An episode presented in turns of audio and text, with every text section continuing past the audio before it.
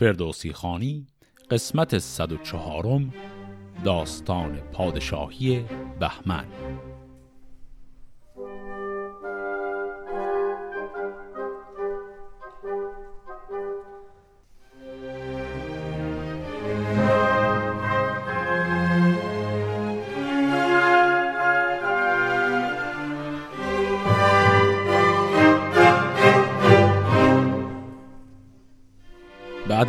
خوندن داستان مرگ رستم که بلافاصله بعد از داستان مرگ اسفندیار اومد می‌خوایم بریم سراغ پادشاهی ایران که الان هنوز دست گشتاسبه و یادآوری هم بکنیم که بهمن فرزند اسفندیار نوه گشتاسب که ولی عهد دوران نوجوانیش رو زیر نظر رستم سپری کرد اما بعد گشتاسب رو فرا خوند و الان پیش گشتاسب در پایتخت زندگی می‌کنه. حالا بریم سراغ انتهای پادشاهی گشتاسب چو گشتاسب را تیره شد روی بخت بیاورد جاماسب را زیر تخت بدو گفت که از کار اسپندیار چنان داغ دل گشتم از روزگار که روزی نبود زندگانیم خش. دوژم بودم از اختر کین کش. پس از من کنون شاه بهمن بود همان رازدارش پشوتن بود. مپیچید یک سرز فرمان اوی مگیرید دوری ز پیمان اوی. یکا یک بویدش نماینده راه که اوی است زیبای تخت و کلاه. بدو داد پس گنج ها را کلید یکی باد سرد از جگر برکشید. پس وصیت گشتاسب به وزیرش جاماسپ رو شنیدیم که بهمن رو به عنوان پادشاه بعد معرفی کرد و گفت کاردار و وزیر او هم باید پشوتن که اموش میشه باشه. و در بستر احتضار هم گشتاسب آخرین نصیحت هاش رو خطاب به بهمن به این شکل میگه. بدو گفت کار من اندر گذشت هم از تارکم آب برتر گذشت. نشستم به شاهی صد و بیست سال. ندیدم به گیتی کسی را همال. تا اکنون همی کوش و با داد باش. چو داداوری از غم آزاد باش. خردمند را شاد و نزدیک دار. جهان بر بدندیش تاریک دار. همه راستی کن که از راستی بپیچد سر از کجی و کاستی. سپردم تو را تخت و دیهیم و گنج. از آن پس که بردم بسی گرم و رنج. بگفتین و شد روزگارش به سر. زمان گذشته نیامد به بر. یکی دخمه کردندش از شیز و آج بیاویختند از بر آج. تا کلمه شیز هم یعنی چوب آبنوس یعنی چوبه. همین بودش از رنج و از گنج بهر بدید از پس ناز و تریاک زهر. اگر بودن این است شادی چراست؟ شد از مرگ درویش با شاه راست. بخور هرچه ورزی. پسر را مکوش به مرد خردمند بسپار گوش گذر کرد همراه و ما مانده ایم ذکار گذشته بسی خانده ایم به منزل رسیدن که پوینده بود بهی یافت آن کس که جوینده بود. نگیرد تو را دست جز نیکوی گر از پیر دانا سخن بشنوی. این چند کلامی هم که الان خوندیم سخن دل خود فردوسی بود بعد از مرگ گشتاسب. نصیحت هایی که فردوسی کرد تعداد خیلی زیادش تکراری قبلا هم دیدیم. یه نصیحت این وسط هست که برای خود من خیلی جالب بوده. اونم این بیت بود که گفت بخور هرچه ورزی پسر را مکوش به مرد خردمند بسپار گوش. یعنی هرچی که در زندگیت گیرت میاد تبدیل به ارسیه نکن بذار برای نسل های بعدیت. تو همین زندگی استفاده کن. فایده برای کسی دیگه ای نداره. بذار نسل بعدی خودش بره دنبال کار خودش. و خب بین نصیحت هایی که فردوسی توی این بخش کرد این یه نصیحت خیلی چیز جالبی به نظر می‌رسه. حالا نقطه نظر فردوسی در زمان سرودنش چی بوده و آیا به تجربه شخصی خودش بستگی داره جریانی بوده چیزی این خیلی معلوم نیست. ولی به هر حال وسط نصایحش درباره زندگی خوب این نکته رو هم گفت. با گفتن این نکته می‌خواد داستان بهمن رو شروع کنه. کنون رنج در کار بهمن بریم. خرد پیش دانا پشوتن بریم.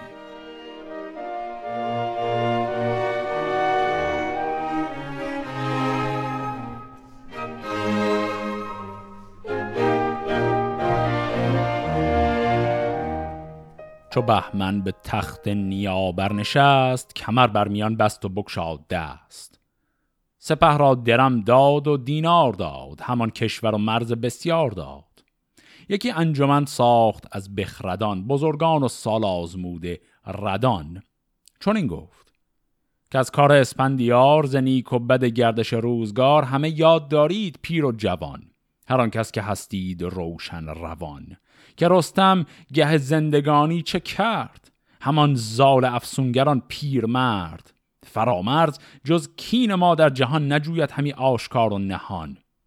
سرم پرز گرد است و دل پرز خون. جز از کین ندارم به مغزن درون دو جنگی چون نوش آزر و مهر نوش به زاری به سگزی سپردند هوش. چون اسپندیاری که در جهان به دو تازه بود روزگار مهان به زاول ستان زان نشان کشته شد. ز دردش دد و دام سرگشته شد. همانا که بر خون اسپندیار بزاری بگرید بر ایوان نگار. خب موضع بهمن رو داریم می‌بینیم. دقیقا همون چیزی که می‌شد حدسش رو هم بزنیم. حرفی که دو قسمت پیش دیدیم زواره خطاب به رستم گفت. این بود که شما طول شیر رو اگر بگیری خودت بزرگش کنی این خیلی کاری نداره که تو بزرگش کردی. به سن شکار کردن که برسه اولین کسی که می‌خواد شکار کنه خود تو هستی. این جریان رو درباره بهمن گفت. الان هم داریم می‌بینیم بهمن کینه پدر خودش که هیچ کینه دوتا برادر از دست رفته خودش رو هم طبیعتا هنوز به دل داره و گذاشت تا بالاخره برسه به مقام شاهی. اولین تصمیمی که داره می‌گیره و اولین حرفهایی که داره می‌زنه درباره انتقام جویی از خاندان رستمه. و یک نکته کوچک هم این بیتی بود که همین الان خوندیم. نکته ظریفی داشت گفت همانا که بر خون اسپندیار بزاری بگرید بر ایوان نگار. نگار یعنی همون نقش و نگاری که روی دیوار ایوان خانه های شاهانه میکشیدند. یعنی این غم انقدر زیاده که نقاشی روی دیوار هم از غمش گریه می‌کنه. و بعد بهمن به این شکل ادامه میده. هم از خون آن نامداران ما جوانان و جنگی سواران ما. هر آن کس که او باشد از آب پاک نیارد سر گوهرن در مقاک به کردار شاه فریدون بود چو خونی نباشد همایون بود. که زحاک را از پی خون جم ز نامآوران جهان کرد کم. منو چهر بر سلم و تور سترگ بیاورد از آمل سپاهی بزرگ. به چین رفت و کین نیا باز خواست. مرا همچنان داستان است راست. چو کیخسرو آمد از افراسیاب ز خون کرد گیتی چو دریای آب. پدرم آمد و کین لحراس خواست ز کشته زمین کرد با کوه راست. فرامرز که از بحر خون پدر به خورشید تابان برآورد سر به کاول شد و کین رستم بخواست. همه بوم و بر کرد با خاک راست. زمین راز خون باز نشناختند همی اسب بر کشتگان تاختند.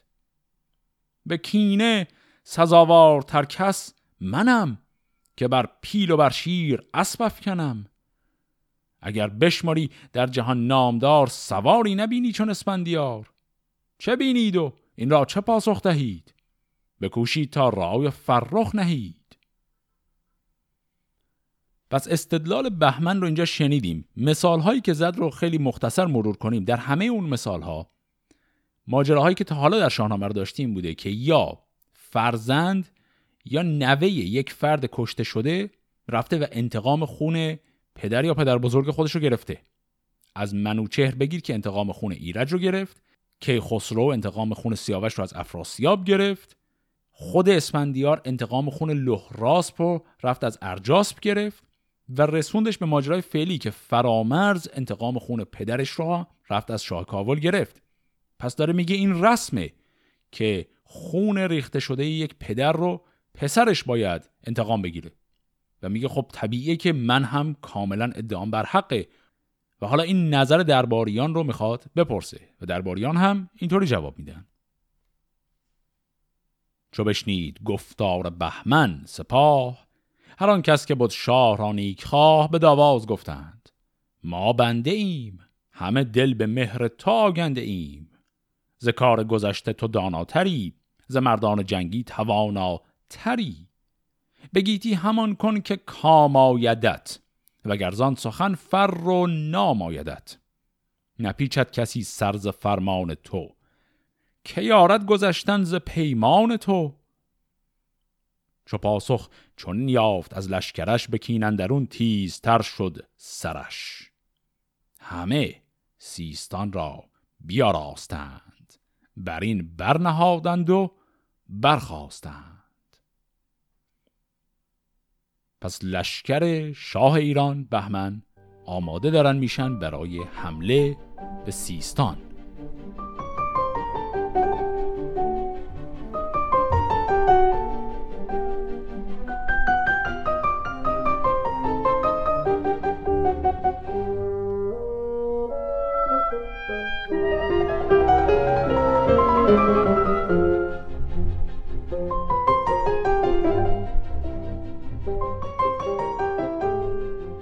به شبگیر برخاست آوای کوس. شد از گرد لشکر سپهر آبنوس. همی رفت از آن لشکر نامدار سواران شمشیر زن صد هزار. چون آمد به نزدیکی هیرمند فرستاده برگزید ارجمند. فرستاد نزدیک دستان سام. به دادش هر گونه چندی پیام. چون این گفت که از کین اسفندیار مرا تلخ شد در جهان روزگار. هم از کین نوش آزر و مهرنوش دو شاه گرامی دو فرخ سروش. ز دل کین دیرین بیرون کنیم همه رود زاول پر از خون کنیم. فرستاده آمد به زال این بگفت. دل زال با درد و غم گشت جفت. چون این داد پاسخ که اگر شهریار برندی شد از کار اسپندیار بداند که آن بودنی کار بود مرازان سخن دل پرازار بود. تو بودی به نیک و بدن در میان ز سود دیدی ندیدی زیان. نپیچید رستم ز فرمان اوی دلش بسته دیدی به پیمان اوی. پدرتان گرانمای شاه بزرگ زمانش بیامد. بدان شد سترگ. به بیشندرون شیر و نر اژدها چنگ زمانه نیابد رها. همانا شنیدی که سام سوار به مردی چه کردن در آن روزگار؟ چون این تا به هنگام رستم رسید که شمشیر تیز از میان برکشید. به پیش نیاگانتن در چه کرد به مردی؟ به هنگام ننگ و نبرد. همان کهتر و دایگان تو بود به لشکرز پرمایگان تو بود. به زاری کنون رستم اندر گذشت همه زاولستان پراشوب گشت. گریدون که بینی تو پی کار ما نجویی برندیشی از کار ما. بیایی ز دل کینه بیرون کنی به مهرن در این کشور افسون کنی. همه گنج فرزند و دینار سام کمرهای زرین و زرین ستام. چنایی؟ به پیش تو آرم همه. تو شاهی و گردن کشان چون رمه. خب پس پیغام های رد و بدل شده بین بهمن و زال رو الان شنیدیم. یک مروری بکنیم. بهمن حرفش واضح بود. گفت من اومدم برای انتقام خون برادران کشته شدم و همینطور پدرم. زال اول این بحث رو پیش کشید که تو که در جریانی زمان مرگ اسپندیار رسیده بود و رستم فقط شد وسیله برای این قضیه. و تو هم که دیدی رستم هر کاری کرد از راه خیر بود. و اشاره ای هم کرد به اینکه رستم دستور اسفندیار رو زمین نگذاشت. منظورش از دستور اسفندیار همون وصیتش برای بزرگ کردن خود بهمنه. و داره میگه به حال به حرف پدر تو هم عمل کرد. و بعد هم اشاره می‌کنه به اینکه خود رستم و اصلا کل خاندان ما همیشه در خدمت نظام پادشاهی مرکزی بودیم و الان هم هستیم. در نهایت هم اصل قضیه رو میگه. اونم این که میگه الان رستم دیگه مرده. اولا می‌خوای بیای انتقام کیو بگیری؟ خب اصل کاریه که مرد دیگه. و ثانیا تا الان بیا وضعیت ما رو ببین. ما الان در عذاب و بیچارگی هستیم. اصلا وضعمون جوری نیست که بخوایم با تو بجنگیم. شد تشریف بیارید شما اینجا. ما هر چی هدایا بخوای بهت میدیم وضعیت زار و نزار ما رو هم می‌بینی و قضیه تمام میشه. فرستاده را. اسب و دینار داد زهر گونه ای چیز بسیار داد. چون این مایه ور پیش بهمن رسید ز دستان بگفتان چه دید و شنید. چو بشنید از او بهمن نیکبخت نپذرفت پوزش برا شفت سخت. به شهر آمد دلی پرز درد سری پرز کین لب پر از باد سرد. پذیره شدش زال سام سوار هم از سیستان آنکه بود نامدار. چون آمد به نزدیک بهمن فراز پیاده شد و برد پیشش نماز. بدو گفت هنگام بخشایش است ز دل درد و کین روز پالایش است. از آن نیکویی ها که ما کرده ایم تو را در جوانی به پرورده ایم ببخشای و کار گذشته مگوی. هنر جوی و از کشتگان کین مجوی. که پیش تو دستان سام سوار بیامد چونین خار با دستوار. پس دیدیم که زال با هدایا خودش رفت به پیشوازه بهمن. و این چند کلمه رو هم در استقبال از بهمن گفت. برا شفت بهمن ز گفتار اوی چنان سوس شد تیز بازار اوی. همان در زمان پای کردش به بند ز دستور و گنجور نشنید پند.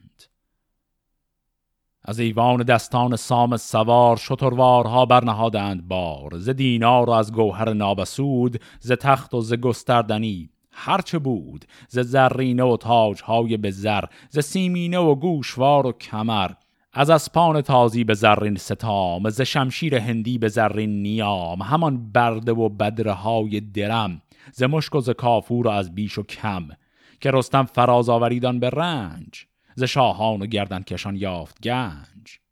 همه زاولستان به تاراج داد. مهان را همه بدره و تاج داد.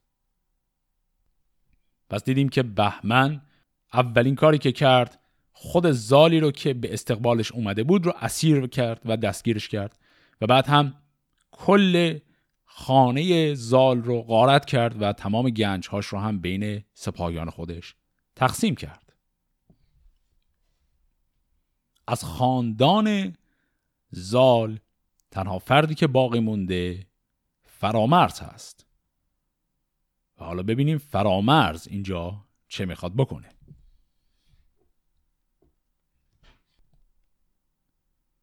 غمی شد فرامرز در مرز بست ز درد نیا دست کین را بشوست پس همینجا فهمیدیم که فرامرز الان در شهر بست داشته زندگی می‌کرده و همین دلیل اون لحظه تو ماجرا نبوده. حالا خبر این جریان به فرامرز رسیده.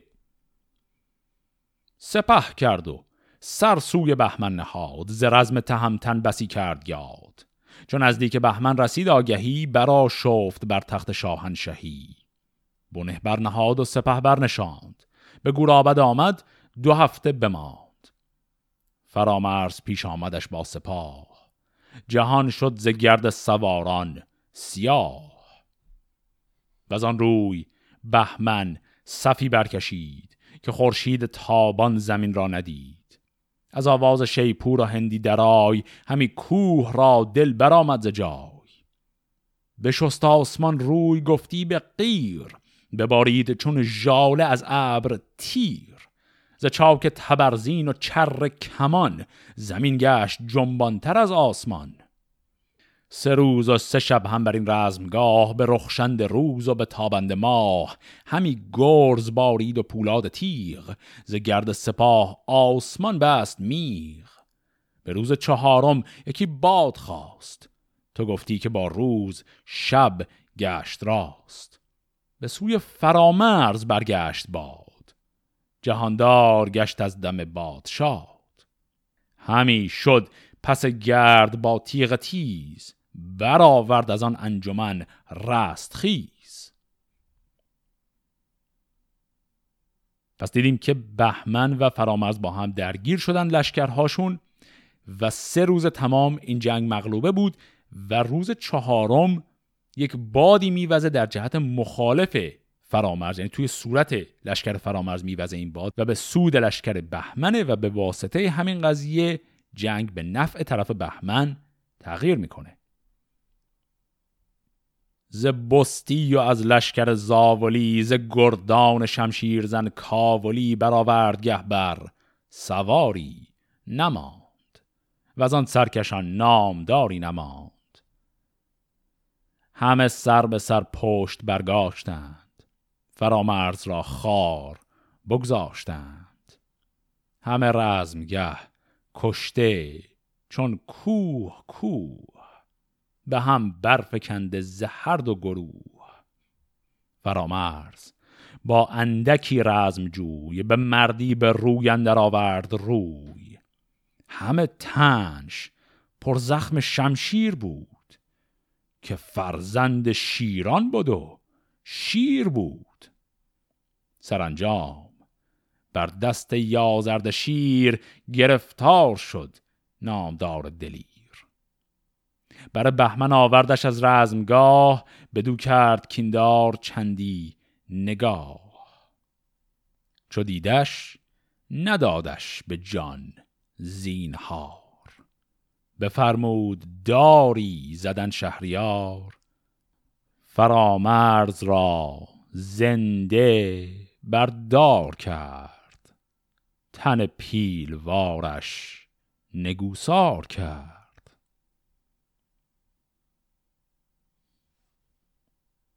پس دیدیم که در این جنگ فرامرز تنها بازمانده خاندان رستم به دست بهمن کشته شد.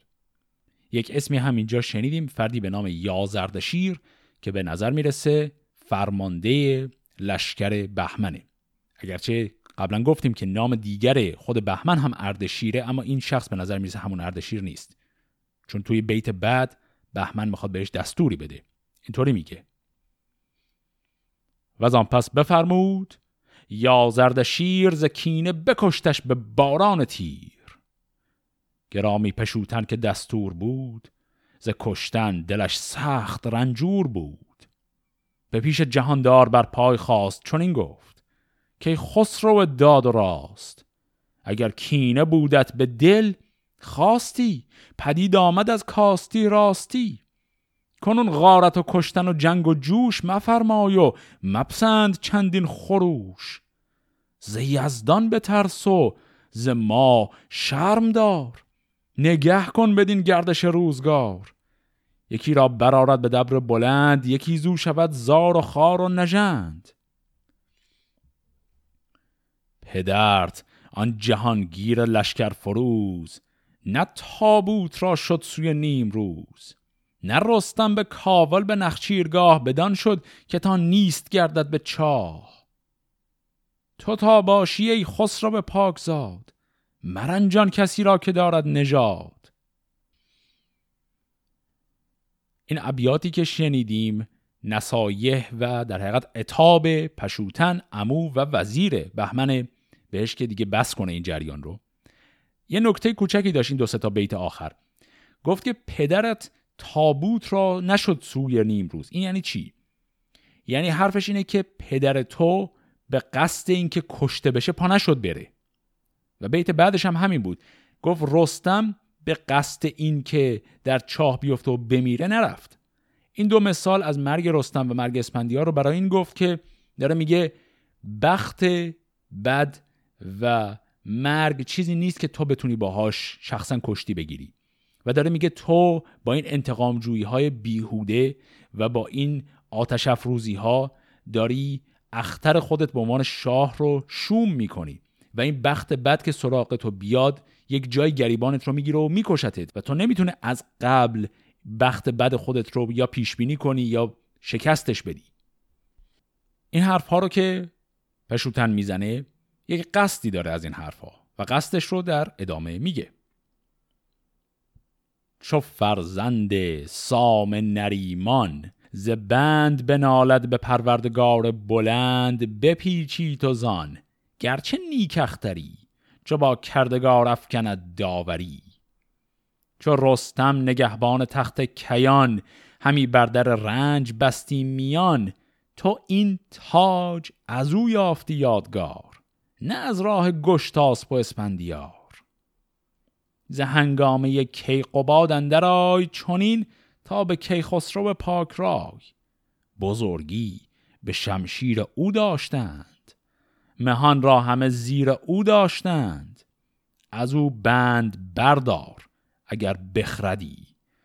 دلت بازگردان ز راه بدی.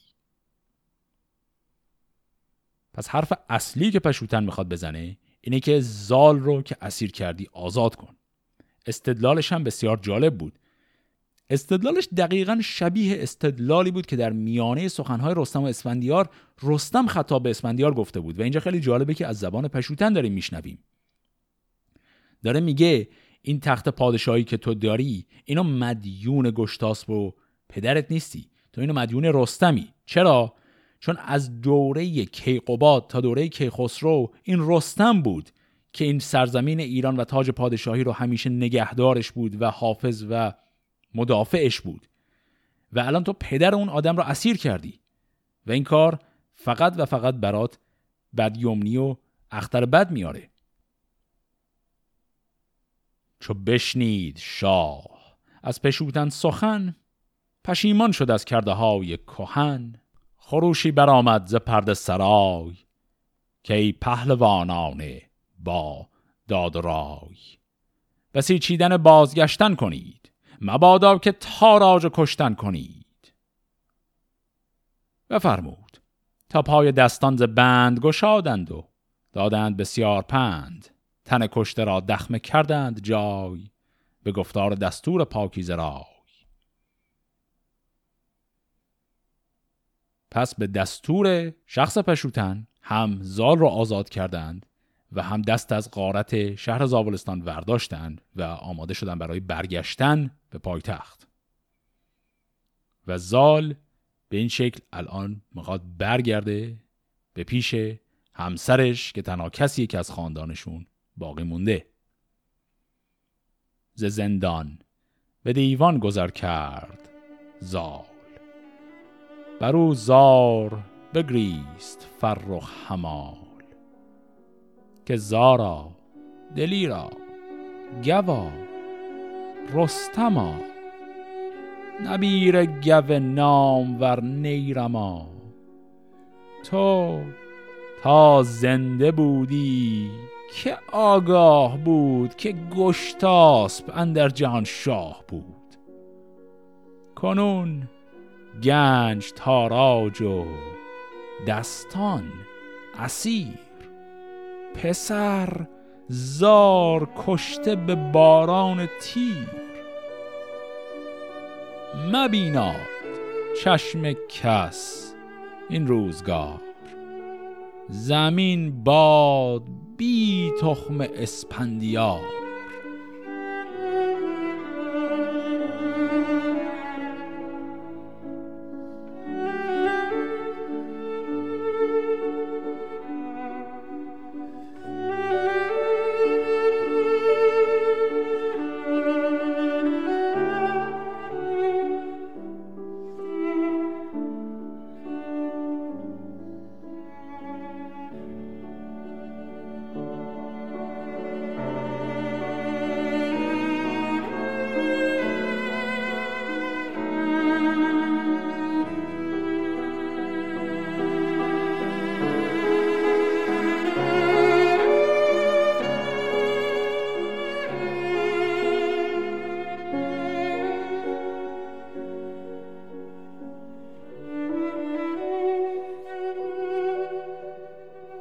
آن آگهی سوی بهمن رسید به نزدیک فرخ پشوتن رسید. پشوتن ز روداوه پردرد شد و از آن شیون او رخش زرد شد. به بهمن چنین گفت که شاه نو چو بر نیمه آسمان ماه نو به شبگیر از این شهر لشکر بران. که این کار دشخار گشت و گران. ز تاج تو چشم بدان دور باد همه روزگاران تو سور باد. بدین خانه زال سام دلیر سزدگر نماند شهنشاه دیر. بفرمود. پس بهمن کینخواه از آن جایگه بر به راندن سپاه. پس در این صحنه اتفاق جالب و مهمی هم که افتاد این بود که این ناله ها و گریه های روداوه رو که شنیدیم گریه های روداوه به گوش بهمن و پشوتن هم می‌رسه و بعد پشوتن نصیحت عجیبی می‌کنه. میگه این وضع خیلی زشت شد و خیلی بد شد. بنابراین شما این لشکر رو خیلی سریع بیا بکش برون از زاول. و گفت هنگام شب همین کارو بکن. یعنی حتی با اون جلال و جبروتی که در روز معلومه به هر حال داری لشکر میرونی این کارو نکن. شب سری لشکرت رو تخلیه کن از این شهر و برو بیرون. و به این شکل لشکر ایران با نابود کردن خاندان زال از سیستان بیرون میره. اینجا وقتیه که ما دیگه با نه فقط فرامرز بلکه با کل خاندان زال رستم خداحافظی می‌کنیم.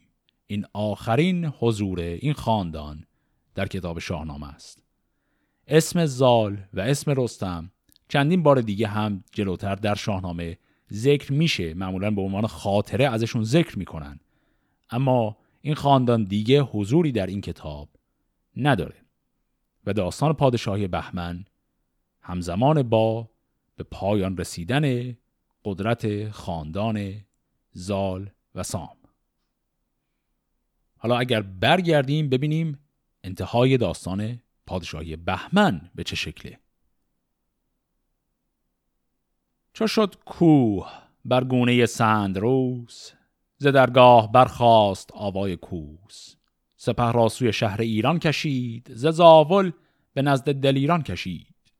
و سود و بر تخت بنشست شاد جهان را همی داشت با رسم و داد. به درویش بخشید چندی درم از او چند شادان و چندی جم پسر بود مرو را یکی شیرگیر که ساسان همی خواندش اردشیر. یکی دخترش بود نامش همای. هنرمند و با دانش و پاک رای. همی خواندن دیورا چهرزاد. زگیتی به دیدار او بود شاد. پس فهمیدیم بهمن که نام دیگرش هم هست اردشیر دو تا فرزند داره پسری به نام ساسان و دختری به نام همای ملقب به همای چهرزاد یا چهرازاد. پدر در پذیرفتش از نیکویی بر آن دین که خانی همی پهلوی. همای دلفروز تابند ماه چنان بود که آبستن آمد ز شاه چو شش ماه شد پرز تیمار شد چو بهمن چنان دید بیمار شد. چون از درد شاه اندر آمد ز پای بفرمود تا پیش او شد همای. بزرگان و نیک اختران را بخواند به تخت گران مایگان برنشاند. چون این گفت که این پاکتن چهرزاد به گیتی فراوان نبوده است شاد. سپردم بدو تاج و تخت بلند. همان لشکر و گنج و بخت بلند. ولی عهد من او بود در جهان. همان کس که از او زایدن در نهان. اگر دختر آید برش گر پسر ورا باشد این تاج و تخت و کمر. خب اینجا توی این چند بیت چند تا اتفاق مهم افتاد. خاطرتون هست اوایل بحث اسفندیار که بود یک چند جمله درباره سنت ازدواج با مهارم من گفتم اون جایی که قرار شده بود خواهر اسفندیار به عقد اسفندیار در بیاد. من اونجا گفتم ازدواج با مهارم در فرهنگ زرتشتی و پهلوی حداقل در تئوری چندان چیز قبیحی نبوده. ولی اونجای داستان مشکل ما قباحت قضیه نبود. مشکل این بود که خیلی با بقیه عناصر داستان همخوان نیست. اون بحث رو جدا کردیم. اینجا یه بحث دیگه داریم. اونم این که یک مورد دیگری از ارجاب ازدواج مهارم داریم. اون هم بین بهمن و دخترش همای. در این بیت گفت که پدر در پذیرفتش از نیکویی بر آن دین که خانی همی پهلوی. یعنی بر اساس سنت دین پهلوی پدر با همای ازدواج کرد. در بیت بعدی گفته شد که همای حامله شده. زمانی که همای باردار هست بهمن به بیماری دچار میشه و در حال مرگه و قبل از مرگش پسر بدون نیامده خودش که پسر همای هم میشه اون رو به ولیعهدی انتخاب می‌کنه. و چون اون پسر هنوز به دنیا نیومده بهمن به همای میگه که تو در تخت پادشاهی بنشین تا زمانی که فرزندمون به سنی برسه که اون پادشاه بشه. و خب این یه نکته عجیبی هم داره. حالا غیر از قضیه که ازدواج با محارم که عجیبه نکته عجیب دیگرش اینه که گفته شد بهمن یه پسر دیگه داره و اون پسر هم نامش بود ساسان. حالا ببینیم اون پسر چه کار می‌خواد بکنه. چو ساسان شنیدین سخن خیره شد. ز گفتار بهمن دلش تیره شد. به سه روز و دو شب به سان پلنگ از ایران به مرزی دگر شد ز ننگ. دمان سوی شهر نشاپور شد. پرازار بود از پدر دور شد زنی را. ز تخم بزرگان بخواست بپرورد و با جان همی داشت راست. نژادش به گیتی کسی را نگفت. همی داشت آن راستی در نهفت. زن پاکتن خوب فرزند زاد ز ساسان پرمای بهمن نژاد. پدر نام ساسانش کردان زمان. مرو را به زودی سر زمان. چو کودک ز خوردی به مردی رسید در آن خانه جز بینوایی ندید. ز شاه نشاپور بستد گله که بودی به کوه و به هامون یله. همی بود یک چند چوبان شاه به کوه و بیابان و آرامگاه. خب چی شد اینجا؟ ساسان پسر پادشاه ایران بهمن بعد از اینکه ولیعهدی مستقیما بهش نمی‌رسه قهر می‌کنه و میره و میره به سمت منطقه نیشابور. اونجا هویت واقعی خودش رو لو نمیده با یک زنی ازدواج می‌کنه اونجا زندگی برای خودش می‌سازه فرزندی از اینها به دنیا میاد اسم اون فرزند رو هم می‌گذارن ساسان و اینها به خاطر اینکه هویت واقعی خودشون رو لو ندادن اون جایگاه بزرگ شاهانشون رو از دست میدن و این ساسانی که میشه نوه بهمن این ساسان در دربار پادشاه اون منطقه چوپانی می‌کنه. و به این شکل این داستان اینجا متوقف میشه. حالا یک فرصت خوبیه چند کلمه بگیم درباره ارجاهای تاریخی این کتاب. دو سه تا نکته است اینا رو میشه دو قسمت قبلتر هم گفت اما من ارجاعشون دادم به اینجا. و الان فرصت خوبیه این نکات رو بگیم. حالا که دیگه پادشاهی بهمن هم عملا تمام شد. این قضیه بهمن و نام دومش که اردشیر گذاشته شد وقتی که گشتاس دوباره او رو دید این جریانش چیه؟ ما یک پادشاهی داریم در تاریخ واقعی ایران به نام اردشیر یکم که ملقب هم بوده به اردشیر درازدست ایشون ششمین پادشاه سلسله هخامنشیان بوده و پسر خشایارشا پادشاه قبلی بوده.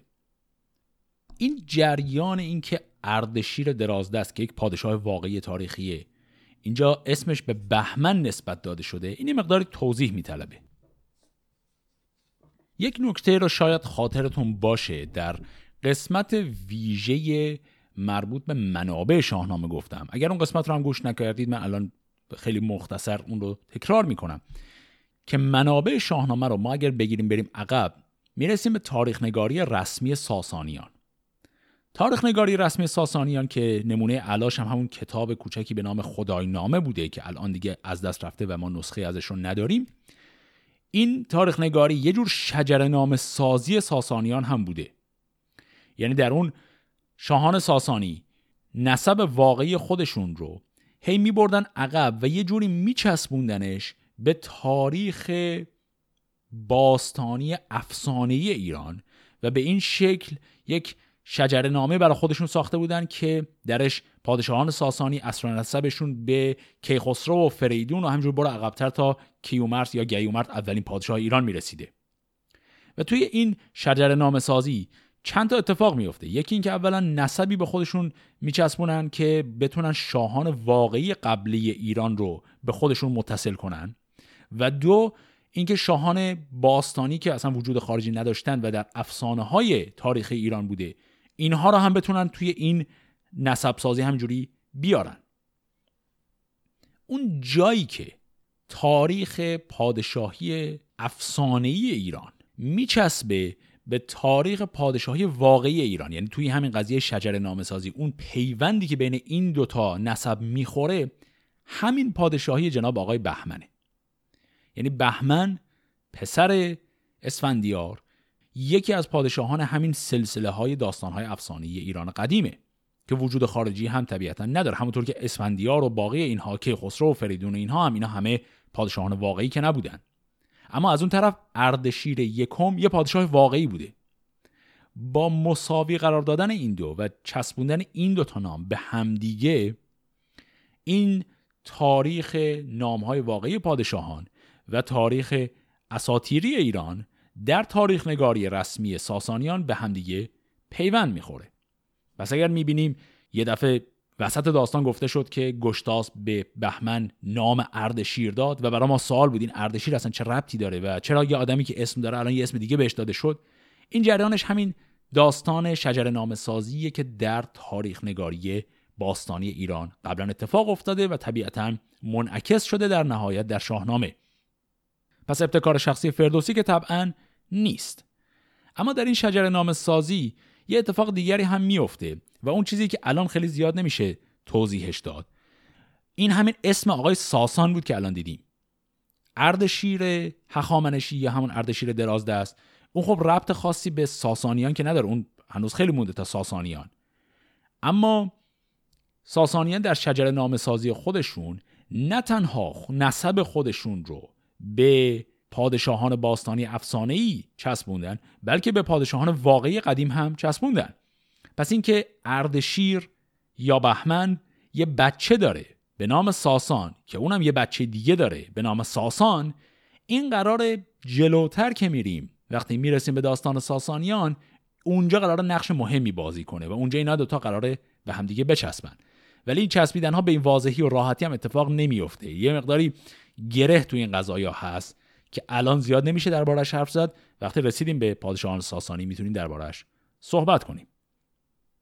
اگر هم این سال براتون پیش اومده که چرا ما فقط همین یک پادشاه رو داریم از هخامنشیان یه دلیلش اینه که در تاریخ نگاری ایران قدیم این شخص یعنی اردشیر یکم ملقب به اردشیر درازدست نقش مهمتری داشته برخلاف اون چیزی که ما امروز تصور می‌کنیم.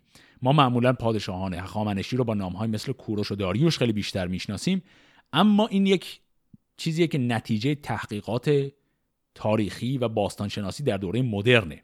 در دوران مدرن و معاصر نام این اشخاص خیلی بیشتر روشون کار شده آثار باستانی مثل پاسارگاد و تخت جمشید خیلی بیشتر بررسی شده و این چهره خیلی بهتر شناخته شدن.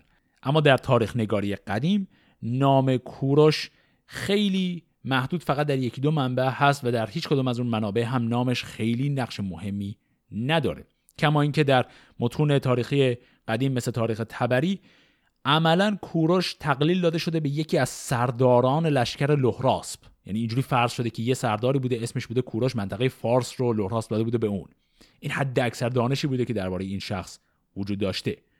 ولی از اون طرف اردشیر درازدست بیشتر شناخته شده بوده. این نام اردشیر درازدست هم باز چیز عجیبیه. تا جایی که ما می‌دونیم دانش عمومی تاریخی ما میگه این درازدست یه لقبی بوده به معنای اینکه اون فردیه که قلمرو خیلی بزرگی داره.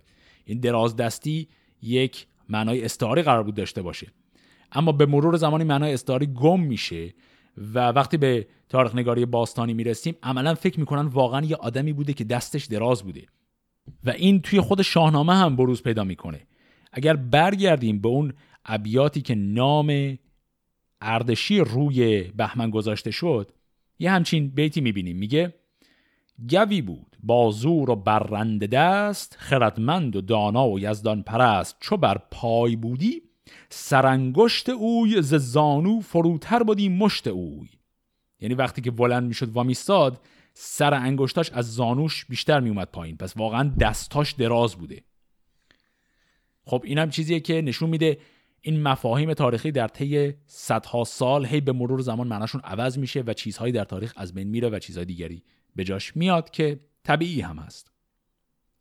با این توضیح می‌تونیم بفهمیم که یک اتفاق خیلی مهم در شاهنامه داره اینجا میفته اون هم این که ما داریم رسما وارد قسمت های تاریخی شاهنامه میشیم.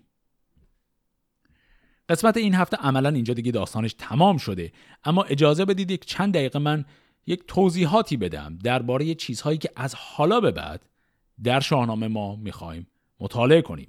یه مقدار با خودمون آماده کنیم براشون چون شاهنامه می‌خواد از حالا به بعد به اصطلاح دنده عوض کنه. اول این رو من بگم. این تقسیم بندی هایی که ما درباره شاهنامه داریم که بعضا ممکن آشنا باشید باش میگیم مثلا تا پایان زندگی رستم یا همین داستان بهمن ما بخش های پهلوانی شاهنامه رو داشتیم از حالا به بعد بخش تاریخی رو داریم. این تقسیم بندی که به این شکل شده اینا مال دوره معاصره. یعنی پژوهشگرانی مثل نولدکه پژوهشگر آلمانی معروف و مثل مرحوم زبی الله صفا اینا کسانی بودن که با این تقسیم بندی ها زیاد کار داشتن و اینها رو ابداع کردن برای مطالعه بهتر شاهنامه. این تقسیم بندی تو دل خود شاهنامه نیست. این خود فردوسی هیچ جا نمیگه مثلا بخشای پهلوانی تمام شد حالا شروع کنیم تاریخی ها رو بخونیم. و هم اسران فردوسی هم به نظر میاد همچین تصوری نسبت به کتاب نداشتن. من چندین بار در قسمت های ویژه به خصوص این رو گفتم که از نظر هم نویسنده و هم خوانندگان اون زمان کتاب کل اینا همه تاریخه. صرفا ما با دانش معاصر امروزمون می‌دونیم که از یه جایی به بعد این واقعا تاریخ تاریخه. یعنی شخصیت ها دیگه واقعا شخصیت های تاریخی داریم که ما به ازاشون باشه. و به همین دلیل ما خودمون در دوران معاصر به این بخشا میگیم بخشای تاریخی. پس گرچه این تقسیم بندی به اصطلاح پهلوانی در قیاس با به اصطلاح تاریخی اینا چیزایی که تحمیل شده بر خانش کتاب در زمانه معاصر و در ذات کتاب چون این چیزی نیست اما تقسیم بندی بی فایده و علکی هم نیست. نباید دورشون بریزیم. این تقسیم بندی یه دلیلی هم داره. به خاطر اینکه واقعا داستانهای کتاب از حالا به بعد حال و هواشون و شکل روایتشون و ساختارشون عوض میشه واقعا. این عوض شدن نه به این معنی که بهتر میشه نه بدتر. به هر حال بهتر و بدتریش به طبع خود خواننده بستگی داره. شما باش میاد جلو بعضیاتون ممکنه این جاهای داستانهایی که از حالا به بعد داریم رو بیشتر دوست بدارید بعضی هم برعکس. اما فارغ از ارزش گذاری من سه مورد رو مثال می‌زنم. از تفاوتهایی بنیادی که از حالا به بعد در کتاب شاهنامه خواهیم داشت تا ذهنمون یه مقداری آماده باشه. تفاوت اول در چیزی که می‌تونیم بهش بگیم ساختار اندرزنامه‌ای یا پندنامه‌ای یا حتی سیاستنامه‌ای. این سیاستنامه و اندرزنامه اینا یه نوع ادبی که در شاهنامه از حال به بعد خیلی پررنگتر میشن. با مثال می‌تونم بگم.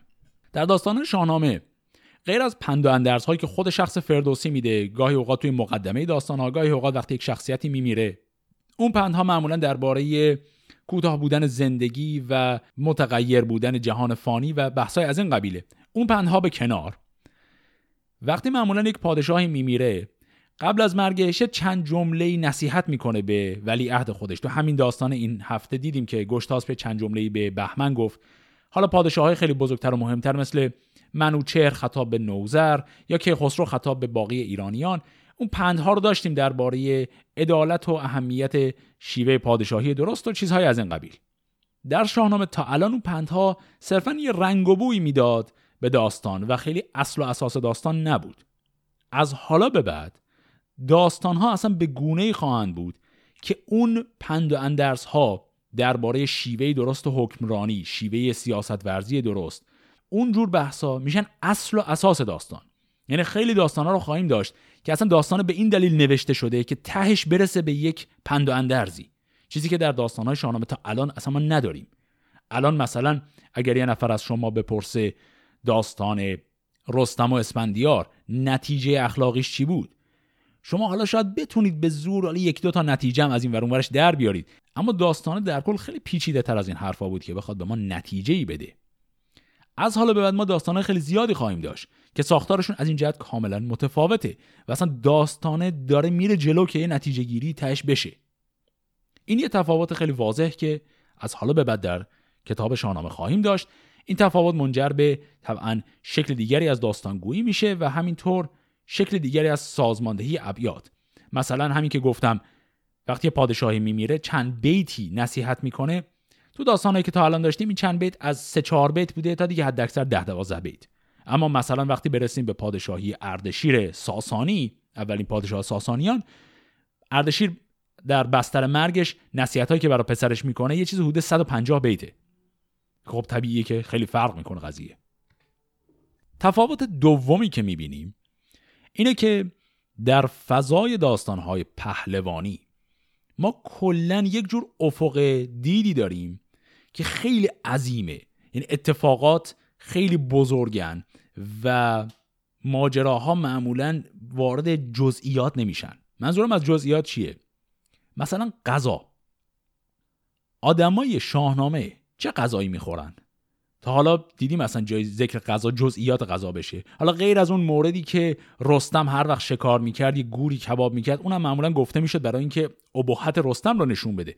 غیر از اون موارد در روزایی که حالا شکار نمی‌رفت رستم صبح از خواب پا می‌شد صبحونه چی می‌خورد؟ بقیه آدما چی میخوردن؟ ما ذکرهایی داریم از این که مثلا شاه نشسته و یک بساط مهمانی بزرگ و میگساری برپایه اما خب توی سفره دقیقا چی دارن می‌ذارن؟ داستان معمولا خیلی حوصله اینکه این جزئیات رو برای ما بگه نداره. اما داستانی که از حال به بعد داریم تعدادشون هستن که اتفاقا توجه به این جزئیات خیلی می‌کنن. در مواردی هست به خصوص به ساسانیان که از حدود 6 قسمت دیگه شروع میشه به اونها برسیم. مواردی داریم که غذای نه حتی شاهان مردم عادی با جزئیات توصیف شده و در یکی دو مورد حتی میشه گفت اقلام غذایی شرح داده شده. یعنی میگه مثلا فلان شخصیت میره به بازار فلان اقلام غذایی رو می‌خره میاره در خونه در آشپزخونه مثلا فلان غذا رو باش درست می‌کنه. در این حد وارد این جزئیات میشیم. یا مثلا یه مورد دیگه از جزئیات مسئله مالیات. تا حالا فکر کردیم این مالیاتی که تو این داستان ها گرفته میشه چه شکلیه؟ معمولا در این حد گفته میشه که فلان مثلا پادشاه به فلان پادشاه دیگه خراج می‌داده. اینا فقط در این حد به ما گفته میشه که ما در جریان باشیم کدومشون قویتر از دیگریه. اما جزئیات نظام خراجداری چجوری بوده؟ اصلا حالا خراج پادشاهانی چی؟ مالیات مردم عادی چجوری حساب می‌شده؟ اینا چیزایی که در اون فضای داستان پهلوانی مسائل خیلی کم اهمیتیه. داستان حوصله این بحثا رو نداره. اما در داستانهای شاهنامه از حالا به بعد مواردی داریم که اینا مورد توجه قرار می‌گیره. مثلا در مورد همین مالیات به داستان انوشیروان که برسیم احتمالا حدود 20 تا خورده قسمت مونده تا برسیم بهش انوشیروان در شروع پادشاهیش نظام مالیاتی کشور رو می‌خواد متحول کنه. و اینجوری نیست که در سه چهار بیت صرفا بگه که ایشون مالیات رو مثلا اصلاح کرد. یه چیزی در حدود 100 بیت می‌ذاره با جزئیات فراوان. میگه چه کالاهایی به چه شکلی چه مالیاتی روشون قبلا تعلق می‌گرفته انوشیروان چجوری عوضش می‌کنه معافیت های مالیاتی چجوریه؟ نظام ثبت مالیاتی چه شکلیه؟ چه بازه ای از سال چند دور در طول سال مالیات گرفته میشه؟ اگر نزاعی مشاجره پیش بیاد اون مرجع زی صلاح برای بحث دعوای مالیاتی کی خواهد بود؟ و الاخر تمام اینا رو با جزئیات میگه. چیزایی که تا الان اصلا شبیهشون نداشتیم. این شد تفاوت مورد دوم. و اما مورد سوم این خواهد بود که داستانها خیلی به اصطلاح غربیش اپیزودیک میشن. یعنی بخوایم مقایسه کنیم باز با داستانهایی که داشتیم در شاهنامه. خیلی از داستان شاهنامه تا الان داستان کوتاه و کوچیکی نبودن. به غیر از یکی دو مورد مختصر. اکثر داستانها به هم پیوسته و خیلی طولانی بودن. مثلا ما می‌تونیم اینجوری فکر کنیم که داستان سیاوش و بعدش کیخسرو تا آخر خود مرگ کیخسرو عملا همش یه داستان بود. درسته تیکه تیکه می‌شد. ولی عملا داستان کیخسرو رو ما نمی‌تونستیم بفهمیم مگر اینکه قبلش ماجرای سیاوش رو خونده بودیم. اینا همه با هم میاد. و این یک رمان طولانیه که وسطش فصل فصل شده. اما داستانهایی که از حال به بعد در شاهنامه داریم اتفاقا برعکس خیلی کوتاهن. این قسمت رو که دیدیم کل داستان پادشاهی بهمن در یک قسمت تمام شد. از حالا به بعدم اکثر داستان ها به این شکل خواهند بود. در مواردی خواهیم داشت که حالا یه داستان کمی طولانی میشه به سه چهار قسمت می‌کشه. اما معمولا همون داستان طولانی هم خیلی منفرده یعنی خیلی به داستان قبل و بعدیش دقیق نمیچسبه. حتی در بعضی موارد مثل پادشاهی اسکندر و جلوتر پادشاهی بهرام گور اینطوریه که ما حتی یک داستان واحد به نام مثلا پادشاهی اسکندر نداریم. عملا یه چیز حدود نزدیک 20 تا داستان کوتاه داریم که توی همشون اسکندر شخصیت اصلیه. ولی این 20 تا داستان به هم متصل نیستن. صرفا ما داستان اولی رو میگیم بعد میریم سراغ داستان بعدی بعد سراغ داستان بعدی و تا بالاخره داستان های اسکندر تمام میشه و میمیره و پادشاه بعدی میاد سر کار. و این داستان ها از نظر حال و هوا خیلی شبیه همن. اما اینجوری نیست که اگه مثلا یکیشو شما ورداری بقیه داستان ها مشکل براشون پیش بیاد. کاملا اپیزودهای جدا جدا هستن از هم. تا الان ما اینجوری بوده که مثلا یک ماجرای مثل رستم و اسفندیار رو مجبور بودیم در 5 قسمت تعریف کنیم. اما برعکسش رو از حال به بعد خواهیم داشت و در یک قسمت ممکنه 5 تا داستان رو پشت سر هم بخونیم. اینها تفاوت‌های عمده‌ایه که از حالا به بعد در بخش‌هایی که اصطلاحاً بخش‌های تاریخی شاهنامه میخونیمشون خواهیم داشت. اما در کنار این تفاوت ها شباهت ها هم بگم. اگر فکر می‌کنید که شاهنامه از حال به بعدش چون تاریخی شده پس دیگه قرار نیست اون اتفاقای عجیب و غریب بیفته درش. کاملا در اشتباهید. درسته که تاریخیه اما همونطور که گفتم خود شاهنامه فکر می‌کنه همش تاریخه. ما جلوتر که بریم اتفاقات محیر العقول بازم خواهیم داشت حیوانات جادویی خواهیم داشت پادشاه ها اجده گرچه پادشاه تاریخی هن ولی اجدا کشتن سر جاش میمونه. خلاصه اینکه اینجور چیزا اینا عوض نمیشه. اینا همینجور تو قسمت تاریخی هم هست.